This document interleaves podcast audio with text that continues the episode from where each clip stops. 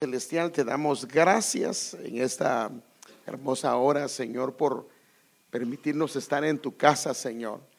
Gracias te damos por tu amor, tu bondad, tu misericordia, Señor. Es tan grande, Señor, tu misericordia hacia nuestras vidas y te agradecemos por el hecho de estar acá, Señor. Gracias por las hermanas que están sirviéndote, están gozándose allá pero gracias también por la fidelidad de mis hermanas que están acá y por mis hermanos. Señor, hoy queremos pedirte la guianza de tu Espíritu Santo y que tú a través de tu palabra puedas, Señor amado, hablarnos, este, indicarnos, Señor amado, el camino a seguir y especialmente eh, permíteme impartir y compartir, Señor, lo que has puesto en mi corazón. En el nombre de Jesús te lo pedimos, Señor, y damos las gracias, Padre. Amén. Fíjese que definitivamente eh, nos guste o no, las etapas de la vida del ser humano ah, caminan. Eso no tenemos que... Eh, eh, recuerdo yo cuando Teníamos 18 años, Padre Santo, se tiraba uno al piso, se levantaba, quería hacer una su jugada de fútbol y no solo la pensaba, sino lo hacía. En cambio ahora solo se queda uno, así se vería bonito. Ahí uno piensa cómo haría la jugada, pero no la puede hacer porque se queda trabado uno, ya no puede levantarse. Entonces, las etapas del ser humano van corriendo, no lo puede evitar. Es un infante, es un niño, es ah, un niño pequeño, un adolescente, un joven, eh, se vuelve un adulto, se vuelve un anciano y luego pues tiene que presentarse delante del Señor. Ahora, estas etapas tienen que darse y no se pueden evitar, no solamente en el hombre, sino también en la mujer. Entonces, aunque ella no quiera, y, ya ve que ahora se hacen muchas cosas para que eh, la vejez no llegue, pues los años no pasan por gusto. Y por eso es que dice que antes uno se rasuraba solo así, ahora tiene que estirarse uno la piel ¿va? para rasurarse. Porque si no se estira la piel, se lleva el pedazo. Entonces, ¿por qué le queda? Pues así es, así esa es parte de la vida. Pero el asunto aquí está en si estas etapas de la vida nos hicieron crecer. No solamente por lo que es obvio en las etapas que tenemos que llegar, sino que si crecimos como personas. Porque ese es el asunto. Por eso es que la Biblia muchas veces, eso lo ha explicado el apóstol, que alguien puede llegar a ser viejo o puede llegar a ser anciano. Un viejo es el que pasaron todas las etapas, pero no aprendió. Y del lado de las hermanas, no, no, no, está muy pesado. ¿ah? Del lado de las hermanas. Pero un anciano es alguien que creció en todo el proceso. No solo creció en su cuerpo y creció en estatura, sino también creció en su cuerpo, perdón, en su conocimiento, en su imagen, en quién es Él. Porque hermanos amados, nosotros vamos a heredar un día algo que el Señor tiene preparado para nosotros, pero es obvio que tiene que haber un crecimiento, porque la Biblia dice que si se es niño, se piensa como niño, se habla como niño y se camina como niño. Y tal vez eh, en los años han pasado, bueno, espero que usted ya no haga mates de niños, ¿verdad? Que su mujer no le quiere hacer algo y usted que se tira al piso y que le diga, o me lo haces o me tiro al piso y me pongo a llorar. Pues yo creo que ya no, ¿verdad? Porque más bien llamarían al pastor para que vaya a reprender cualquier espíritu de niñez que hay ahí. Pero yo creo que no, ¿verdad? Eso, eso ya no se da. Aunque dice que cuando van llegando la gente a los viejitos, otra vez regresan a que se caprichan y como niños y padre, yo le digo, Señor, líbranos de eso, Padre, porque imagínense un niño pastor, viejito, Padre, que es duro para todos los hermanos, ¿verdad? Entonces, ya que lo tengan que estar, no, no, no, no, no, no, no, no, no, no, no, eso no puede ser. Entonces, necesitamos nosotros crecer. Necesitamos nosotros eh, tener un crecimiento. Entonces el ser humano fue hecho por Dios con el propósito de crecer como tal. Pero no solamente en las etapas que estamos hablando, sino Él mismo. Ahora, eso tiene mucho que ver con lo que vamos a hacer en las varias facetas como padre, como hombre, como marido, como esposo, como varón, como siervo. Eso tiene mucho que ver. Si no se creció, entonces se quedó como un creyente. Pero como hemos hablado, un creyente tiene, eh, si se puede quedar como creyente, es salvo y el reino del Señor es de él. Pero él puede ser de un creyente, se puede convertir a un discípulo, de un discípulo se puede convertir a un siervo y de un siervo puede ser un amigo, un amigo del Señor. Entonces el ser humano fue hecho para que crezca.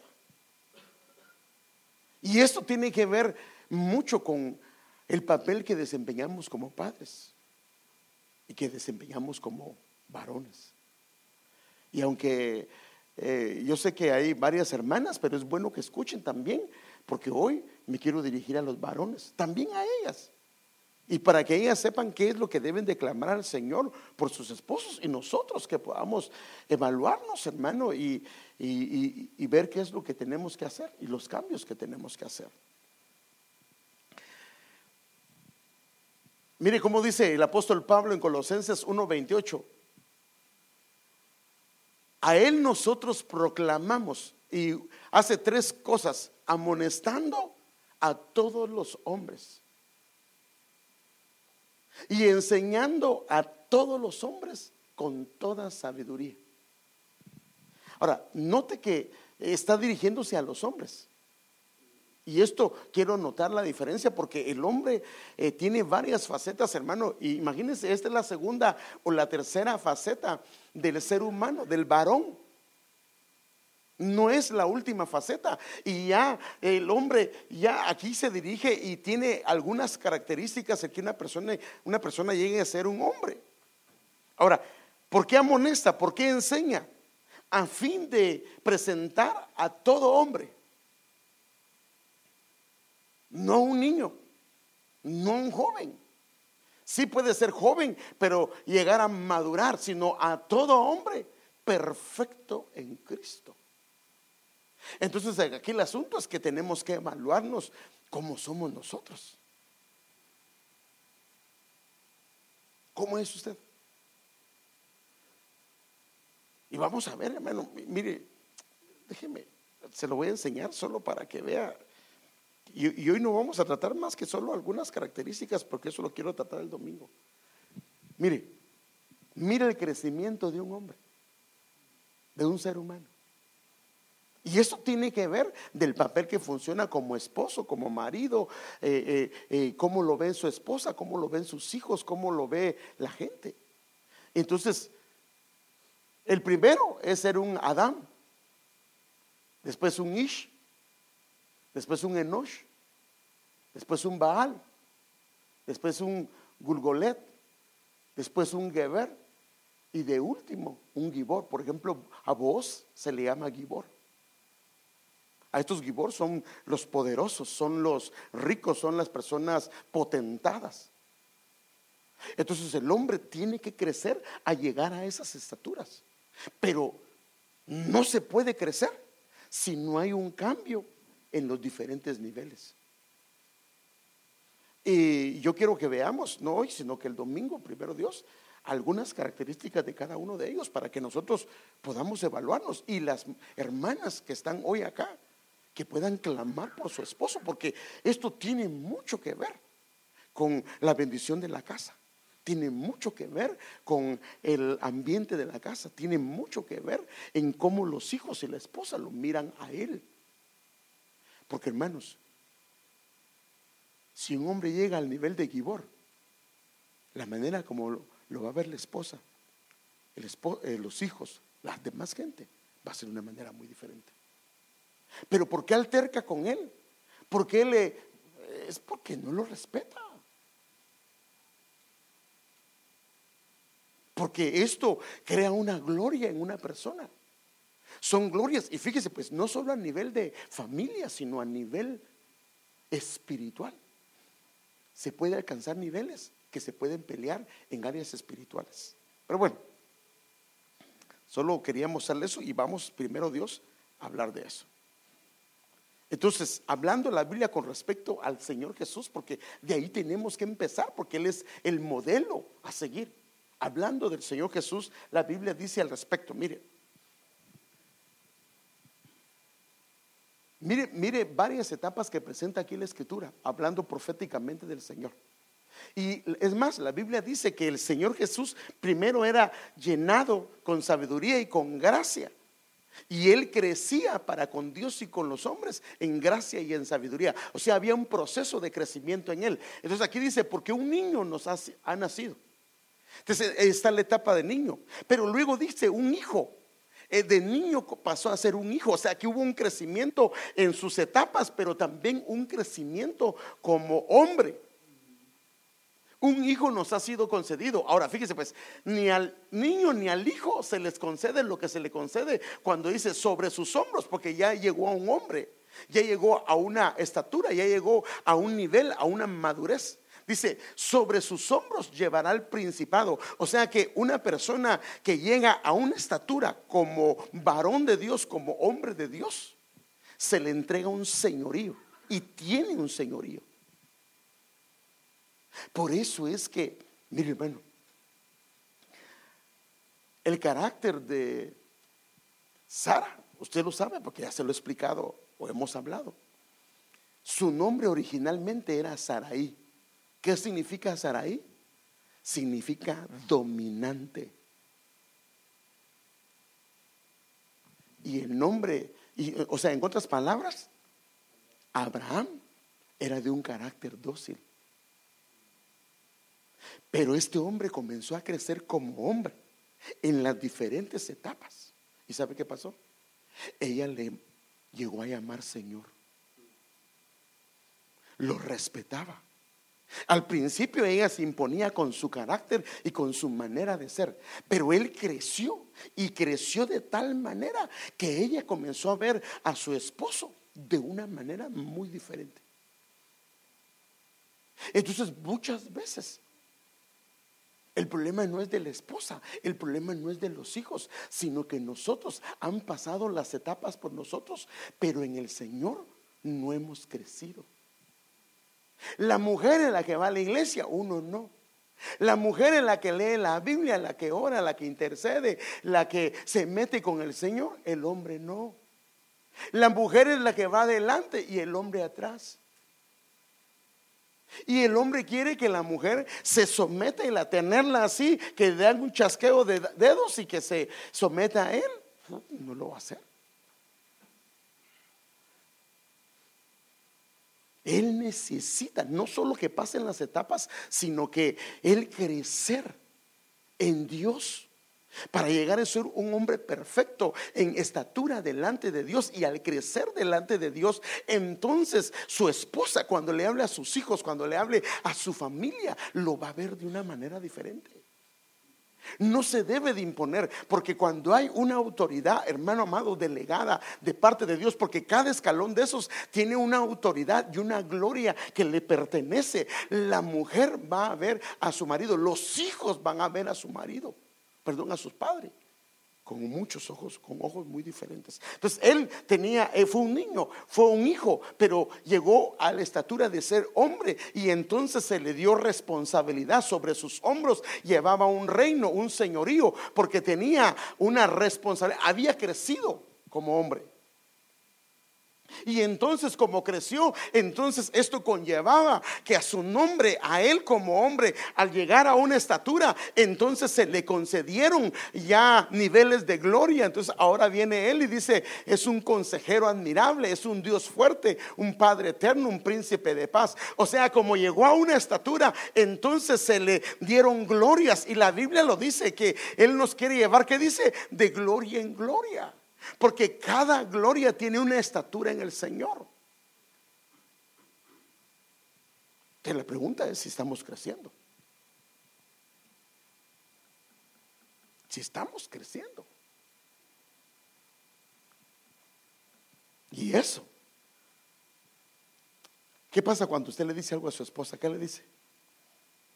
Cuando usted le dice, mire mi amor, fíjese que yo quiero pedirle un favor, haga esto. No. ¿Ah? Mire, ¿me puede hacer favor? No. ¿Y por qué me quieren mandar?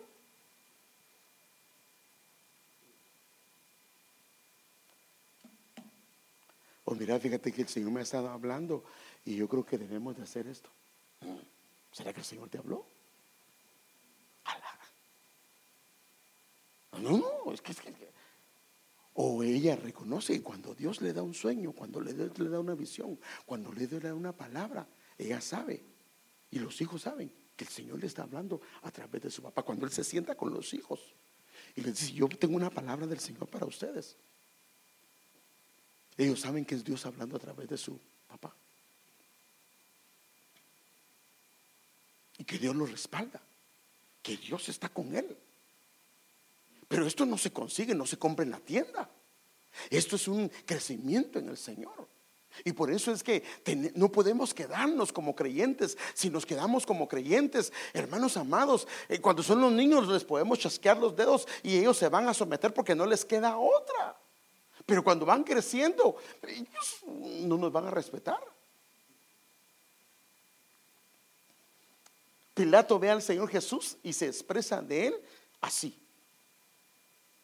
Salió Jesús llevando la corona de espinas. Primero, él lo apreció como él, a pesar de ser el Hijo de Dios, a pesar de la estatura que él tenía y, llevó el manto de... La corona era una burla hacia él, el, el manto era una burla hacia él, pero a pesar de él, él jamás salió de sus labios algo incorrecto. Y entonces Pilato les dijo, he aquí el hombre. Reconoció en Jesús que él era un verdadero hombre.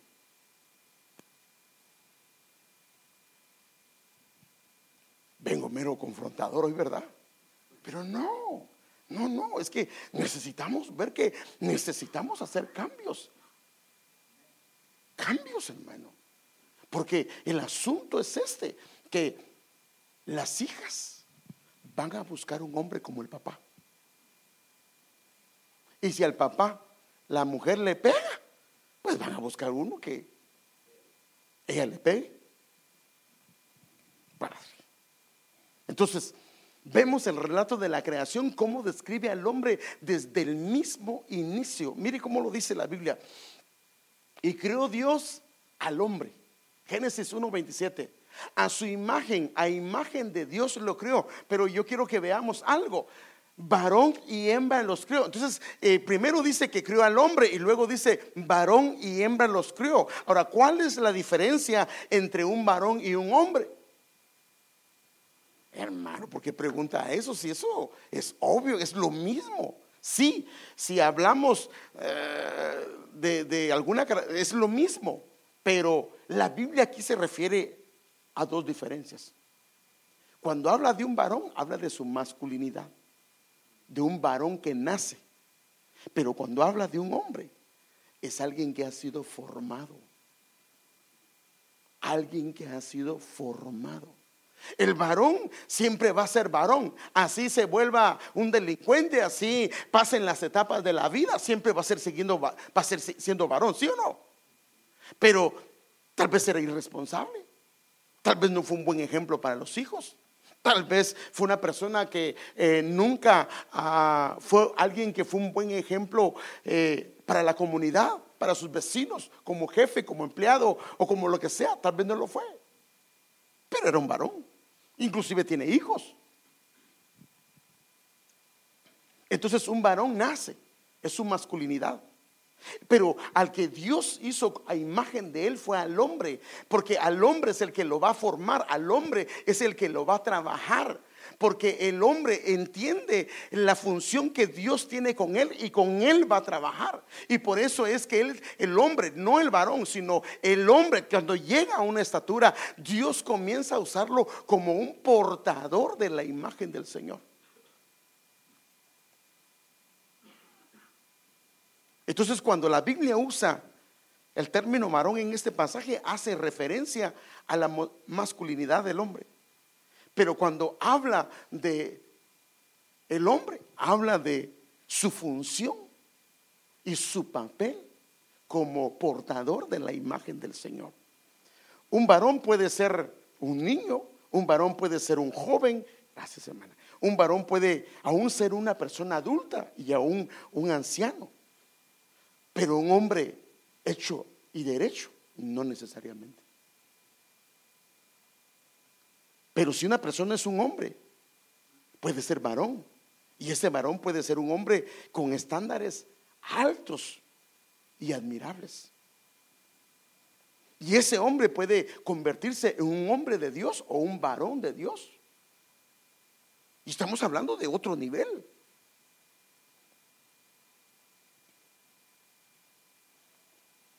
Por eso es una persona que entra, fíjese pues qué tremendo. Las muchachas para casarse deben de casarse con un hombre. ¿cómo?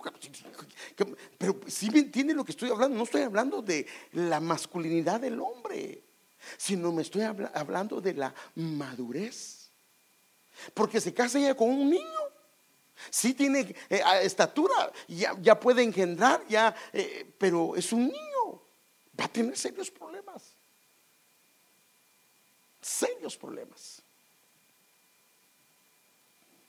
Porque el hombre necesita alcanzar una madurez para que él se vuelva un portador y para que él pueda transformar su familia. Mire, la familia es fruto. Escuche, hermano, perdóneme lo que le voy a decir, pero lo que es un hogar es fruto y responsabilidad del varón, del hombre de casa.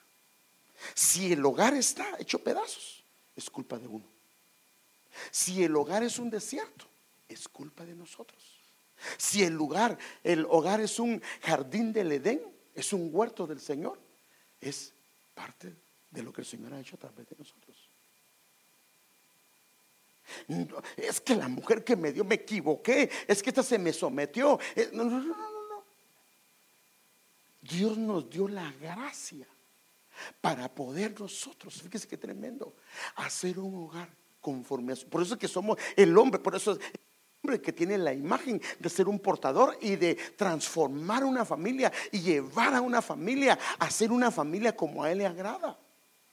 Pero tiene que tener una estatura si no tiene estatura. Por eso es que las hermanas, el clamor de una mujer debe ser, Padre, ayúdanos a llevarnos a nuestro esposo a un nivel diferente para que él sea el varón, el hombre que se necesita en casa, no solamente porque procrea, no solamente porque provee dinero, no solamente porque si alguien nos amenaza se pega a balazos o a manadas con alguien, no, sino porque es una persona que nos marca un paso, es una persona persona que nos atrae, que nos lleva hacia el camino. Por eso el hermano este Martín hablaba el, el miércoles.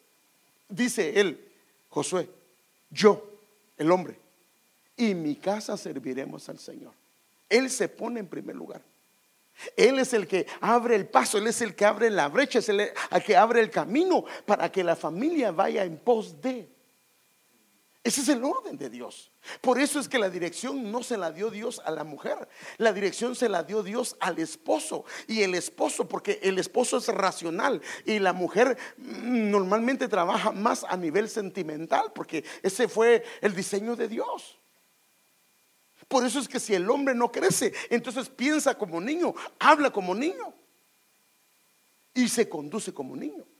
Entonces el clamor de una esposa es, Padre, haz madurar a mi esposo, ayudarle al esposo para que madure en el Señor. Porque en la medida, fíjese pues, en la medida que él crezca en el Señor, ese efecto se lo va a transmitir a la familia y va a ser una bendición. Porque entonces las bendiciones que descienden de él como cabeza van a ser bendiciones que van a afectar no solo su generación que sigue, sino las generaciones que vienen después de. Por eso el Señor le dijo Abraham, yo sé que él guiará a su familia y su familia caminará en pos de él.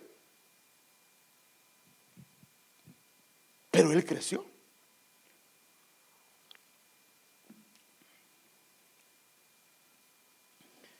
Entonces, necesitamos crecer. Y Pablo lo dice, cuando era niño hablaba como niño, pensaba como niño, razonaba como niño. Pero cuando llegué a ser hombre, mire qué tremendo hermano, ahí lo dice. Eso lo dice 1 Corintios 13, 10. Cuando yo era niño, hablaba como niño, pensaba como niño, razonaba como niño. Pero cuando llegué a ser hombre, cuando llegué a la estatura de ser hombre, dejé lo que era de niño. Y a la gente, a su familia, la llevó a un nivel diferente, a una estatura. Fíjese, pues no solamente de eh, estatura como eh, de sus funciones de de, un hombre, sino también en las bendiciones que conlleva cada estatura, porque cada gloria de cada uno de ellos es diferente. Es muy diferente.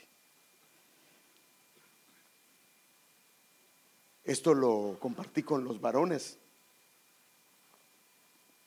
aunque solo platiqué un poquito con ellos porque por el tiempo no nos dio. Y este fue el tema que les di hace algún tiempo y se llama Sé hombre. Se oye pesado, ¿ah? Pero no es pesado, sino ahí va a ver que hay una escritura para eso. Hay no una, sino hay varias escrituras. Y la Biblia dice en Proverbios 16, 7, cuando los caminos del hombre, fíjese pues, cuando los caminos del hombre son agradables al Señor, aún a sus enemigos, hace que esté en paz con Él. Entonces, Dios quiere que lleguemos a ese nivel. En ese nivel es como que el común denominador donde Dios opera muchas cosas. Claro, si comenzamos a crecer en ese nivel más, Dios va, hermano, los beneficiados en primer lugar es la familia. La familia se beneficia de que el hombre crezca como hombre. La iglesia se beneficia.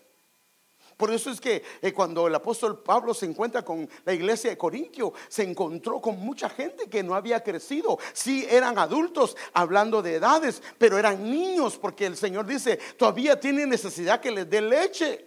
Porque uno dice, yo soy de Pablo, yo soy de fulano, yo soy de Mengano. Características de los niños. Entonces, ¿cómo se forma un hombre? Según la escritura. ¿Cómo es que se forma? Y, le estoy dando todas estas claves porque, hermanas, también ustedes tienen que ayudarnos y orar por nosotros y clamar por nosotros para que el Señor nos meta en esas áreas y nos ayude en esas áreas y clamar y saber cómo clamar por su esposo, porque en la medida que su esposo crezca, la familia va a crecer en muchos aspectos, las bendiciones van a ser diferentes y el respeto, hermano, eh, la mujer no tiene que preocuparse porque sabe que su esposo está dando pasos seguros. Pero imagínense que el esposo decide hacer algo y la mujer no quiere. Porque no le confía, porque cree que se está equivocado o cree que pues no le va a ir bien. Entonces, ¿cómo se forma un hombre según la escritura? Entonces, Salomón es designado rey siendo muy joven, muy, muy joven. Y el que lo designa como rey es el rey David. Y entonces aquí Él le da algunas claves y que son una luz para nosotros de qué es lo que la Biblia dice, cómo una persona puede llegar a ser un hombre. Sí, sí, por favor, no me va a sentir ofendido que, eh, que estoy hablando de masculinidad. No, eso, hermano, mire, inclusive, eso fue un error de los padres. ¿Sabe cómo pensaban antes los padres para ser hombre alguien? Llegaba a cierta edad y se lo recomendaban a un tío, a un primo, y le dicen, llévenlo a un prostíbulo. Porque supuestamente una experiencia sexual lo iba a hacer hombre. No, lo único que iba a hacer es experimentar algo. Pero no era eso, no es eso lo que dice la Biblia, sino que esto tiene que ver con educación, tiene que ver con muchas influencias de parte de Dios. Entonces, mire, pues, cuando ya se acercaba el momento de morir, porque era cuando eh, David era anciano. El rey David le dio el siguiente encargo a su hijo Salomón. Y en otras escrituras usted lo puede ver que él era muy joven. Por eso es que él clamó al Señor pidiendo sabiduría. Porque le dijo, Señor, yo soy joven y la responsabilidad que tengo es tan grande. Y por eso pidió sabiduría. Y entonces yo voy camino al lugar donde todos ah, partirán, le dijo David a, Salmón algún día. Y le dice, ten valor. Ahora le dice, ten valor porque era joven. Y sé hombre. Y sé hombre. O vuélvete un hombre. Porque la única, por eso se recuerda que lo que miramos, el principado del gobierno cayó sobre sus hombros, pero cuando era hombre. Entonces, la única manera de gobernar al país, la única manera de gobernar la casa es cuando se llega a una estatura y se tiene un nivel en el Señor. Y entonces Él les da las claves de cómo se hace. Primero, ¿cómo te haces, hombre? Cumple los requisitos del Señor tu Dios. No peleando, no agarrándose con alguien. No, no, no, no, no. Lo, que el Señor da acá es, número uno, cumple los requisitos del Señor. En otras palabras, es, Él te ha dado algunos estándares a ti como varón y cúmplelos. Porque la mayoría de la gente lo que hace es hacer lo que les conviene, pero aquel que ha reconocido al Dios como su Padre le dice, cumple los requisitos que Él te ha puesto. Dos, camina en pos de Él. Por eso es que el Señor le dice a su siervo, camina delante de mí y sé perfecto. Sigue, sigamos al Señor, sigamos sus caminos, los caminos que el Señor nos ha trazado. Entonces, lo que está diciendo Pablo aquí es que la manera de convertirse en un hombre y crecer a esa estatura es haciendo, cumpliendo lo que el Señor dice, siguiéndolo a Él. Y tercero, obedeciendo los decretos los mandatos, las ordenanzas, las leyes que están escritas en su palabra. No se trata de hombría. No se trata de, eh, sacar el, carácter y tratar de ser mayor que otros. Se trata de eh, un, proceder de obediencia hacia el Señor y eso nos va a llevar. Por eso las hermanas que tienen niños pequeños, lo que tienen que hacer es enfocarse en estas cosas y cuando lo hacen, ese joven comienza creciendo muy joven siendo un hombre de Dios.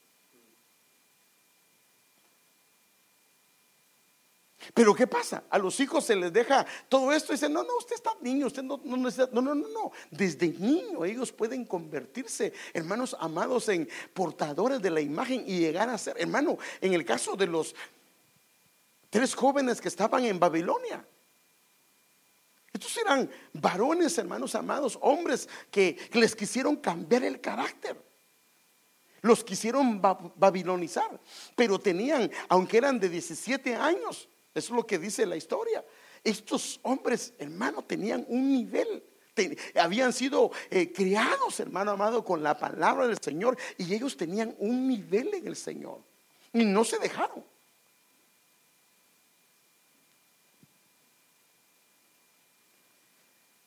Ahora, ¿cuáles son las características del hombre de Dios? Porque de esto yo quiero tratar el domingo, hermano.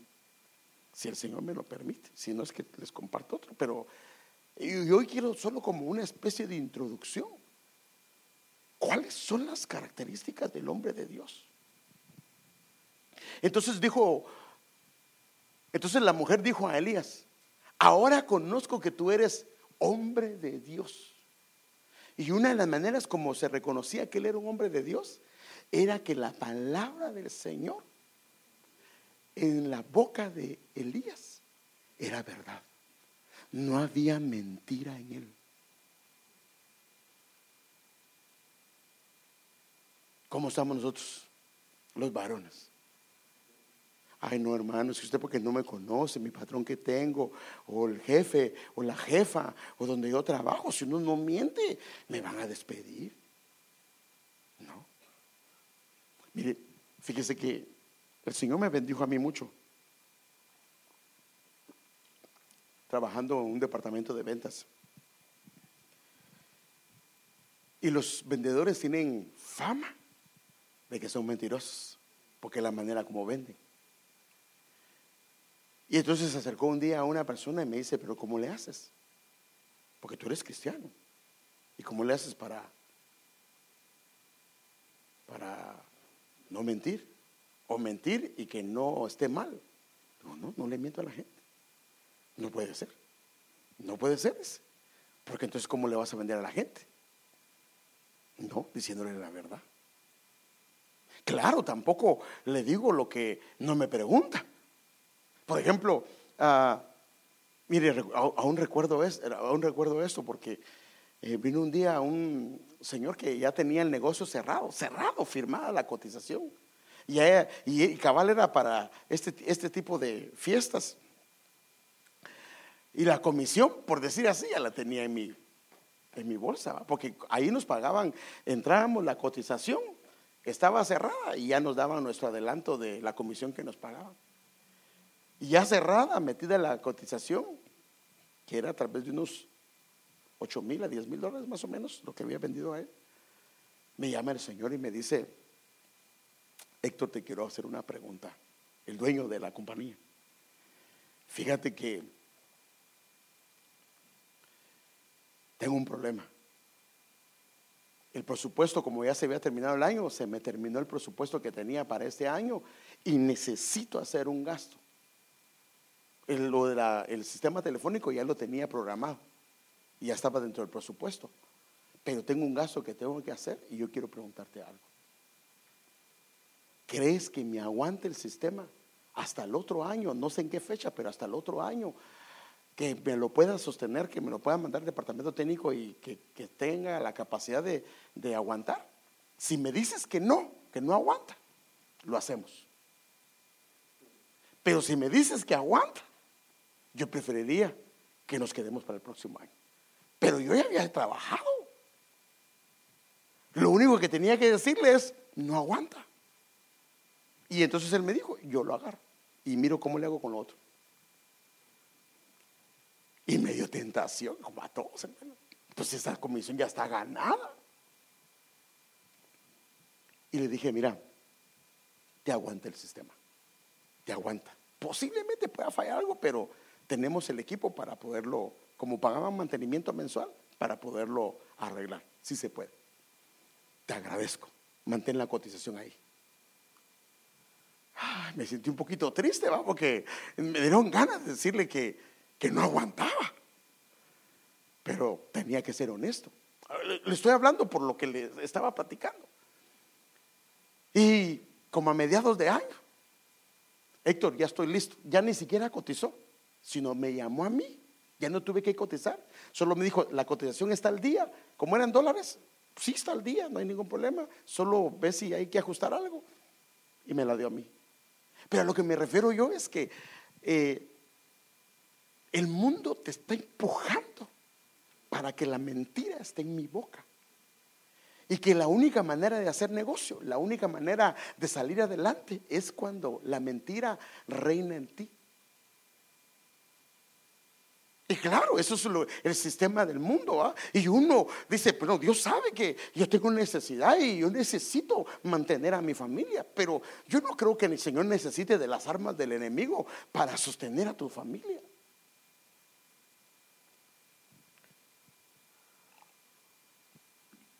Recuerdo, ahorita estaba recordando, hermanos, que otra ocasión que estaba con un familiar y me dice, fíjate que hay un problema serio.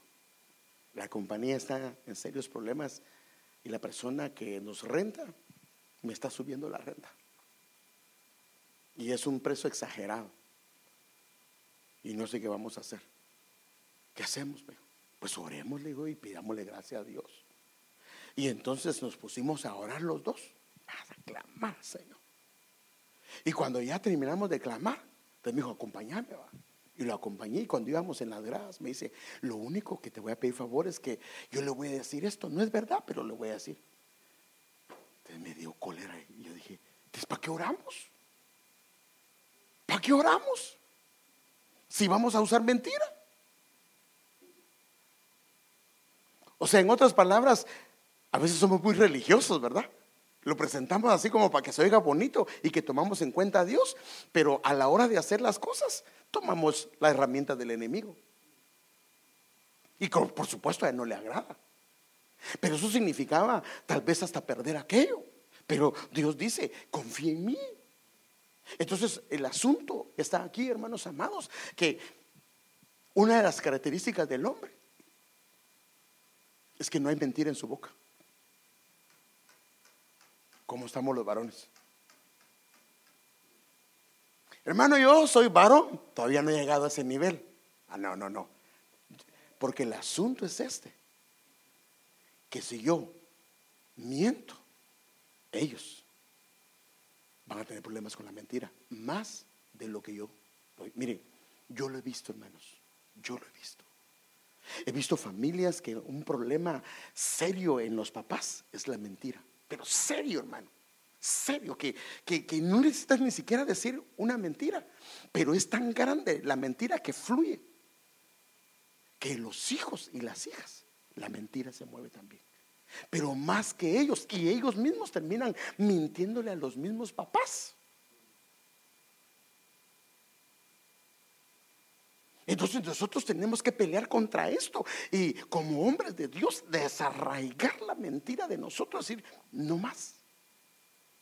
Porque esta es una característica. Ahora, esto es algo que solo está entre tú y Dios. Porque especialmente eh, yo le he contado, hermano, que a nosotros nos han pasado cosas que Dios me ha tenido que confrontar con esto, con la mentira. Y me ha avergonzado, por decir así, delante de Dios y delante de otra gente, porque el Señor me ha confrontado hasta que digo la verdad. Y le agradezco a Dios por eso, porque si no, capaz que me voy por ese camino. Pero Dios no quiere. Entonces, una de las características, y quiero ver varias, pero hoy solo quiero ver tres o dos, que la palabra del Señor en la boca es verdad. Por ejemplo, la iglesia que se va, alguien me puede leer esa, esa la iglesia de Apocalipsis, creo que es capítulo 7, donde dice que eh, y mentira no se halló en su boca. Y estos son los que siguen al Cordero, los que no se halló mancha, los que en su boca no se halló mentira. Alguien me lo puede buscar, está en Apocalipsis, hablando de la iglesia, la iglesia que se va, la iglesia que es raptada. Una de las características de la iglesia que es raptada es que, así dice, mentira no se halló en su boca. ¿Lo tienes en Apocalipsis? Léelo. Ah, dice, en su boca no fue hallado engaño. Oh, perdón, dos un versículo antes o dos versículos antes.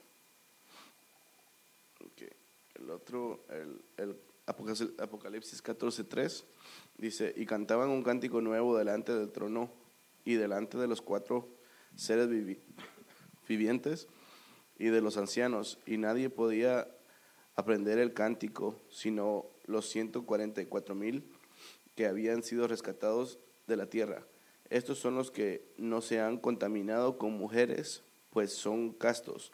Estos son los que siguen el, al cordero a donde quiera que va. Ok, mire, siguen al cordero a donde quiera que va. ¿Se recuerda la característica que acabamos de ver? ¿Qué era? Sé hombre, le dice, y sigue los caminos del Señor. Estos siguen al Cordero por donde quiera que va. Otro. Estos han sido rescatados de entre los hombres como primicias para Dios y para el Cordero. Han sido rescatados de entre los hombres porque alcanzaron un nivel. Pero es dentro de los hombres, alcanzaron un nivel. Y en su boca no fue hallado engaño, estas están sin mancha. En su boca no fue hallado engaño y están sin mancha en su boca no fue hallado engaño. ¿Cómo estamos nosotros? Ay, hermano, sé por qué no me entiende. Yo la verdad que sí le he pedido al Señor, pero cuando me doy cuenta ya mentí. No, pues entonces no has crecido. Porque al menos como lo hizo el Señor conmigo, es que cuando estaba mintiendo, ¿sabe qué me hacía el Señor? Por ejemplo, le mentí a Martín. Señor, me traía aquí. A Martín le dijera, perdóname Martín, te mentí. No te dije la verdad con respecto a eso. Ahora, ¿qué cree que está? ¿Usted cree que es bonito decir a él que le mentí? Es horrible y espantoso porque eh, eh, pues no es nada agradable. Pero como que Dios decía, para que se te quite. Para que se te quite. Y eso que, hermano, el Señor vive que, que, eso no, no ha sido un problema, pero porque pues gracias al Señor no, me ha permitido. Pero las veces que mentía, el Señor no me lo permitía.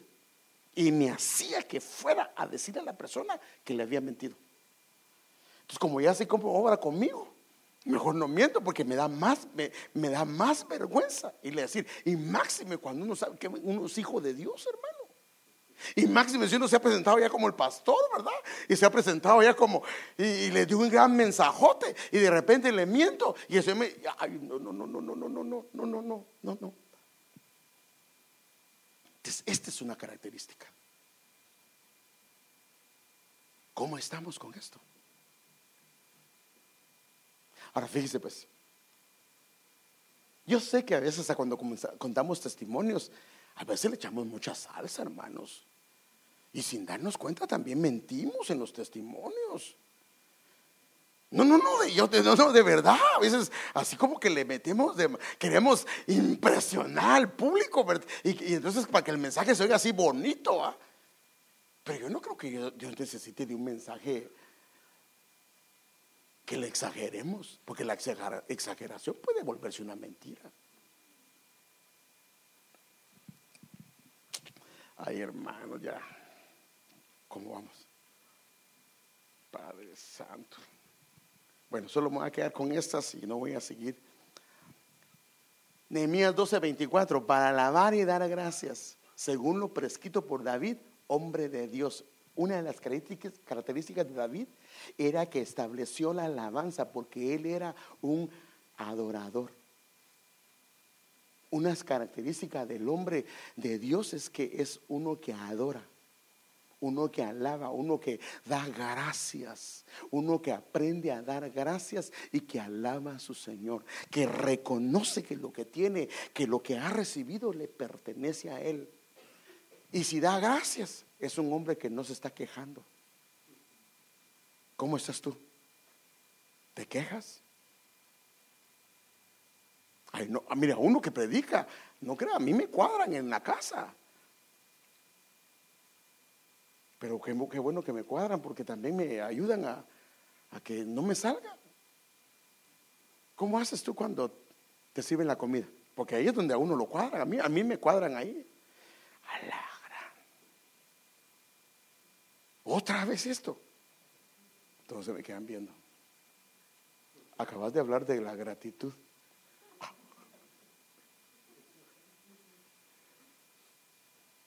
Ay, sí, Padre. Gracias, Señor.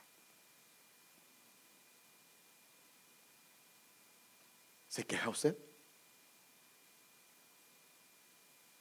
¿Cómo está? ¿Cómo está, varón? Ahí está la mujer que le está haciendo así, ¿ve? Te están hablando. Si le estás diciendo así, dijo, pero yo no sé si me quejo con mi esposa de testimonio. No, si le está haciendo así es porque se, sí se queja. Oye, le mando un texto, porque ahora se mandan los textos, va. Y una cara.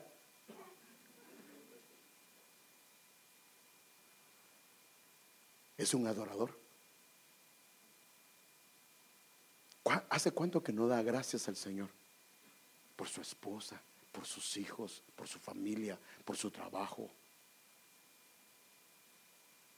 Miren, hermanos, tan hermoso es cuando uno aprende a dar gracias, hasta por las cosas más sencillas. Por el calentión que, por el aire acondicionado, el aire caliente, por su cama, hermano, porque el Señor le permite poner chamar, eh, eh, colchas de esas que son hasta calientitas, así esponjaditas. Y qué rico, hermano. Tal vez a la mujer no le gusta poner el aire, el calentón, porque le duele la cara, pero si le pone esas chamarritas, entonces se puede meter como un osito y meterse adentro. Por el agua caliente, hermano. Por la refri porque se da el gusto de comer lo que le guste.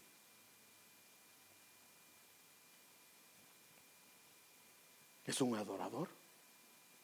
Es alguien que adora al Señor, que da gracias al Señor. Dice, este es un hombre de Dios. Aquí me voy a quedar, porque ya se me pasó el tiempo.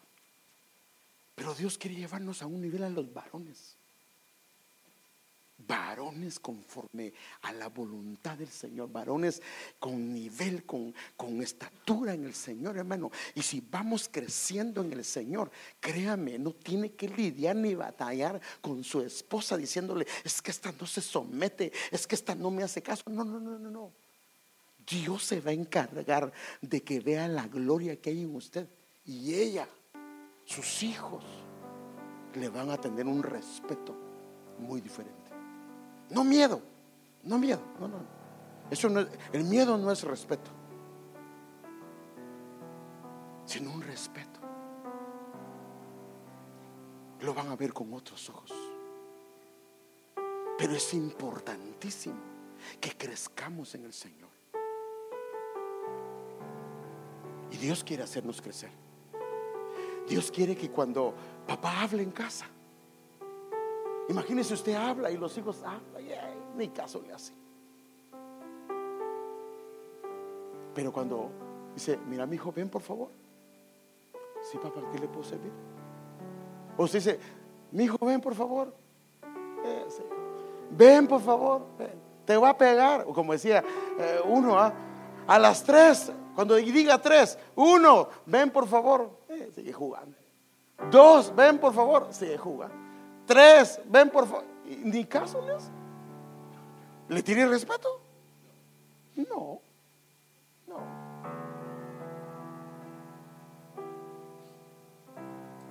Dios quiere llevarnos a los varones porque vamos a gobernar con el Señor. Pero mientras el aún el heredero es niño, es igual que el esclavo. Tiene que crecer para poder heredar. Entonces Dios quiere hacernos reyes y sacerdotes, pero necesitamos crecer. Dice la Biblia que el hombre va a juzgar a los ángeles, no los niños, sino el que ha crecido, el que ha llegado a una estatura en el Señor. Pero para llegar a esa estatura hay cosas que tenemos que hacer. Naamán era un hombre que era valeroso, era poderoso, pero tenía un problema, era leproso. La lepra puede eh, hacernos ineficaces, aunque seamos, aunque vayamos llegando a una estatura. Pero Dios quiere que en casa, hermano amado, en casa tengamos un nivel delante de Dios, no por imposición, sino porque Dios nos da una gracia, una autoridad que cuando le habla a la mujer no está rezongando. Le habla a los hijos, no están rezongando. Sino sabiendo que le habla a su papá, le obedecen. y lo respetan. Y saben que en su boca está la palabra de verdad.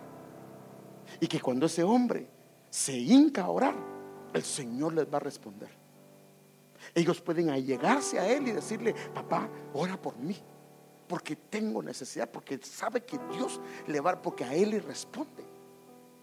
Entonces, hermanas, tienen ustedes que orar por su esposo orar por nosotros para que el Señor nos lleve a un nivel diferente.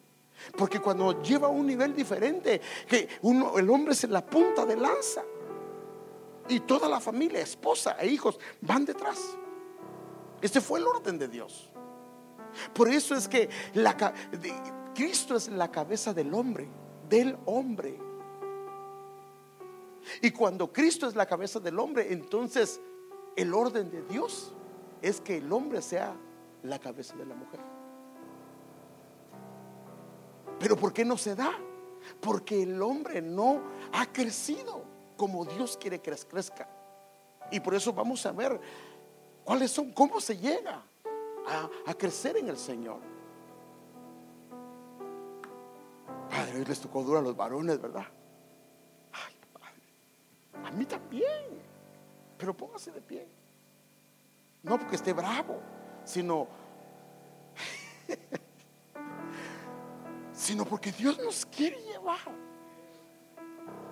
Quiere que seamos, hermano, ¿usted cree que Dios no nos quiere llevar como los patriarcas, hermano? Mire el trasfondo de esos hombres. Fueron trasfondos feos, difíciles, complicados, pero llegaron a ser hombres de Dios porque dejaron tratarse por el Señor.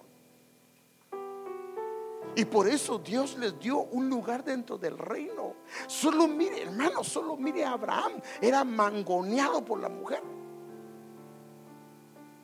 Pero Dios le confrontó hasta que alcanzó su estatura. Y la mujer le llegó a llamar Señor. Viene un hombre que se llama Jacob, que el tipo venía con un trasfondo feo. Y Dios decide de ese. Por eso es que esa es la esperanza de nosotros.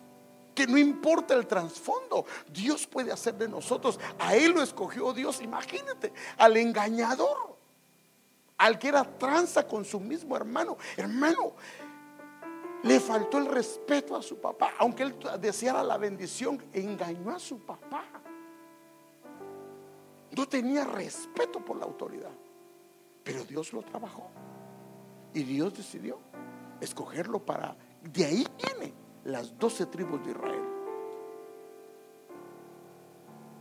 Pero delante de Dios se abrió y dejó que el Señor lo trabajara. Y el hombre comenzó a crecer. Claro, a tratos difíciles con sus mismos hijos, pero creció hasta que llegó a una estatura. Y por eso, hermano, mire, que ese es el asunto, por eso es que tenemos que crecer. Porque cuando crecemos, Dios nos da la gracia, al haber crecido a cierta estatura, de bendecir a los hijos. Y las bendiciones de Jacob se cumplieron en todos los hijos. Le dio Dios la potestad de bendecir. Porque una cosa es que bendigamos a la gente, pero otra cosa es que cuando los bendecimos, esas palabras están cayendo sobre ellos y sobre sus generaciones. Pero hay glorias para esto, hay niveles para esto. Y por eso Dios quiere llevarnos a niveles diferentes en Él. Porque imagínate cuánta gente depende de tu casa. No estás hablando solo de los 5, 7 o 10 hijos que tienes. Estás hablando de las generaciones que vienen detrás de ellos. El impacto que puedes hacer que esas generaciones sean generaciones diferentes, hermano. Generaciones que caminen a la luz del Señor. Generaciones que tengan un patriarca que les marcó el camino a toda la familia y cortaron con aquellas cosas que no le agradan al Señor. Y marcaron un paso diferente. Y a través de ese hombre, hermano, es, es lo que podemos ver. A través de Abraham, hermano. Por eso la Biblia repetía continuamente, por amor a Abraham, por amor a Isaac, por amor a Jacob. Estos hombres llegaron a un nivel en el Señor que cada vez que el pueblo se eh, retiraba, cada vez que pasaba algo con el pueblo, el Señor traía referencia el amor, la altura, la capacidad, a dónde habían llegado esos hombres. Y él se recordaba y tenía misericordia de la descendencia de ellos. Y las palabras de estos hombres quedaron marcadas en la familia.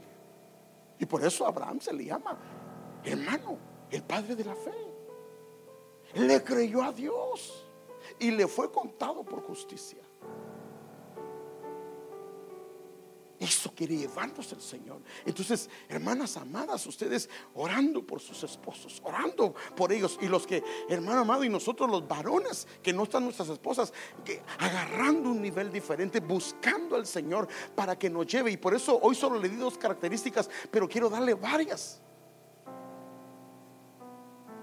Varias para que podamos analizarlos y decir, voy a trabajar esta, voy a trabajar esta. Amado Padre Celestial, te damos gracias por permitirnos estar en tu casa.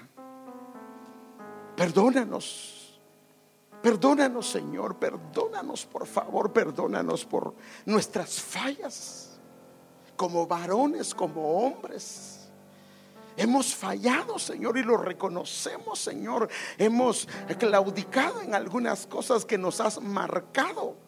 Pero hoy te pedimos por favor que nos ayudes, Señor, nos des tu gracia, nos des tu favor, nos des de tu misericordia y nos ayudes a llevarnos a un nivel diferente, Señor, en tu presencia, con glorias diferentes, de manera que podamos caminar en ti en un nivel diferente, Señor, que en nuestra casa seamos, Señor amado, una influencia positiva, Señor, que haya un respeto, Señor amado, un temor Señor, hacia su Padre, Señor amado, por el nivel que ha alcanzado en el Señor.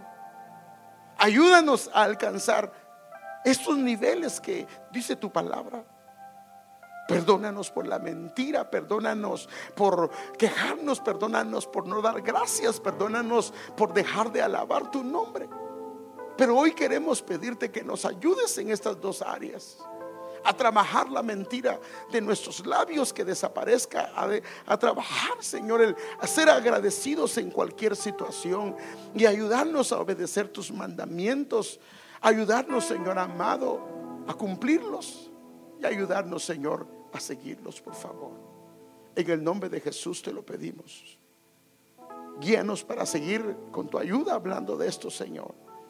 Y queremos pedirte, por favor, que lleves con paz y con bendición a tu pueblo. Guárdalo Cuídalo, protégelo, Señor. Y bendice a nuestras hermanas que están en este retiro. Que tu gloria resplandezca en sus vidas. Y, Señor, sean bendecidas allá donde están. Cuida sus casas, cuida sus hogares acá, Señor. Y bendice a nosotros los varones que cuando venga sea grato para nosotros recibirla, Señor.